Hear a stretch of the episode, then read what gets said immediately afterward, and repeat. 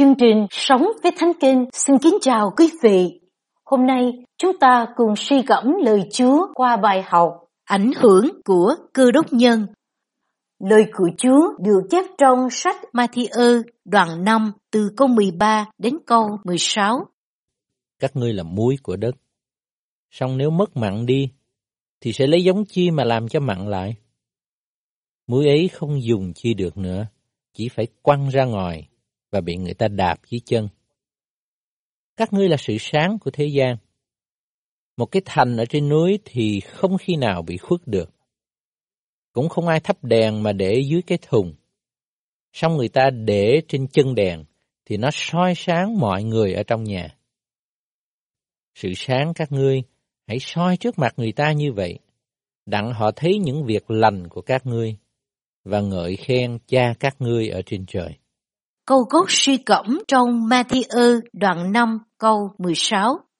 Sự sáng các ngươi hãy soi trước mặt người ta như vậy, đặng họ thấy những việc lành của các ngươi và ngợi khen cha các ngươi ở trên trời. Chúng ta cùng nhau suy cẩm những câu hỏi sau đây. Chúa Giêsu dùng hai hình ảnh nào để ví sánh đời sống cơ đốc nhân Hai hình ảnh này có giá trị và ảnh hưởng thế nào trong đời sống? Nếu sống cơ đốc nhân của bạn có ảnh hưởng ra sao trong xã hội? Kính thưa quý vị, phân đoạn Kinh Thánh hôm nay nằm trong loạt bài giảng trên núi. Chúa Giêsu ví sánh đời sống cơ đốc nhân như muối của đất và sự sáng của thế gian. Đây là hai yếu tố quan trọng và có ảnh hưởng rất lớn trong cuộc sống. Muối là một gia vị không thể thiếu trong đời sống thường ngày với tầm ảnh hưởng rất lớn. Trong thời Chúa Giêsu, khi nhắc đến muối, người ta liên tưởng đến ba phẩm tính sau. Thứ nhất, thánh khiết. Cơ đốc nhân giống như muối, nghĩa là phải có đời sống thánh khiết, giữ mình khỏi những sự ô uế của thế gian Gia cư đoạn 1 câu 27. Thứ hai, bảo tồn. Muối bảo quản thức ăn khỏi hư hại thế nào thì đời sống cơ đốc nhân cũng phải được bảo tồn nếp sống lánh khỏi tội lỗi, ảnh hưởng tốt đến những người chung quanh thể ấy. Thứ ba, thêm hương vị. Tính chất mặn của muối thêm hương vị cho thức ăn không nhạt nhẽo. Nếu sống cơ đốc nhân cũng phải mang hương vị đậm đà và tốt đẹp đến cho cuộc đời. Chúa Giêsu phán tiếp, nếu bị mất mặn, muối ấy sẽ trở nên vô giá trị và bị quăng đi.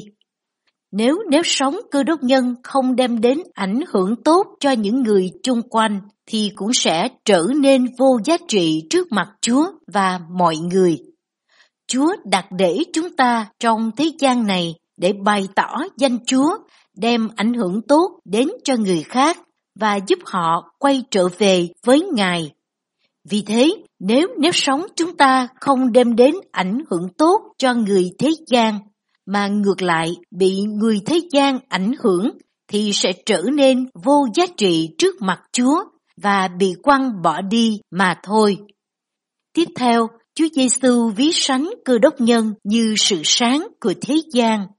Tính chất của ánh sáng là phải chiếu soi. Đời sống cơ đốc nhân phải chiếu soi ánh sáng thiên thượng để giúp người khác nhận biết Chúa và đến với Ngài. Ánh sáng không thể nào gất giấu đi, nhưng phải chiếu sáng để người khác thấy và soi đường cho họ. Đời sống cơ đốc nhân cũng vậy.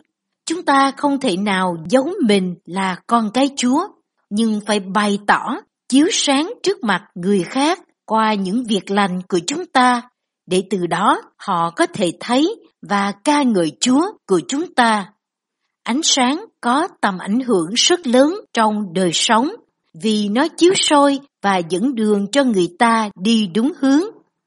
Cơ đốc nhân cần phải đầu tư cho nếp sống cơ đốc mỗi ngày để soi rạng danh Chúa cho những người chung quanh và giúp họ tìm thấy chân lý nếu sống bạn có phải là ngọn đèn chiếu soi chân lý cho những người chung quanh không? Lạy Chúa, xin Chúa giúp chúng con đầu tư cho nếp sống cơ đốc để chúng con thực sự làm muối của đất và ánh sáng cho thế gian, mang ảnh hưởng tốt đến cho người khác và giúp họ nhận biết Ngài. Trong danh Đức Chúa Giêsu Christ. Amen. Chương trình Sống với Thánh Kinh xin kính chào tạm biệt quý vị. Hẹn gặp lại quý vị trong chương trình ngày mai.